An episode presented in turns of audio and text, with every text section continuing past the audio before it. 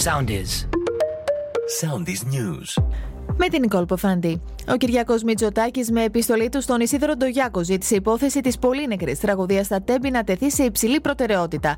Νέες πληροφορίες για τις ενδείξεις που αγνοήθηκαν και θα μπορούσαν να είχαν προλάβει την τραγωδία έρχονται στο φως. Καταγράφηκε υπερκατανάλωση ρεύματος στη γραμμή καθόδου, κάτι που δεν δικαιολογούνταν από την κίνηση ενός και μόνο τρένου, με τον υπεύθυνο του σταθμού να καλεί στον σταθμό των νέων πόρων, όπου εκεί η σταθμάρχησα τον ενημέρωσε ότι γνωρίζει πως τη γραμμή χρησιμοποιεί εμπορική αμαξοστοιχεία και τίποτα περισσότερο.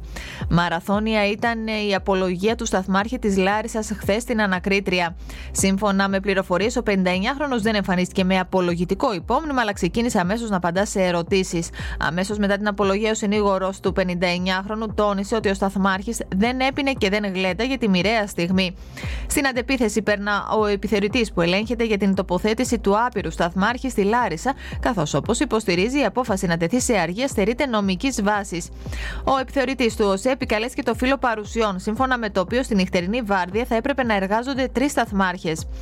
Ακινητοποιημένα θα μείνουν και σήμερα Δευτέρα τα τρένα και ο προαστιακός λόγω της νέας 24ωρη απεργίας που προκήρυξαν τα σωματεία εργαζομένων της Hellenic Train. Ακολουθήστε μας στο Soundees, στο Spotify, στο Apple Podcasts και στο Google Podcasts.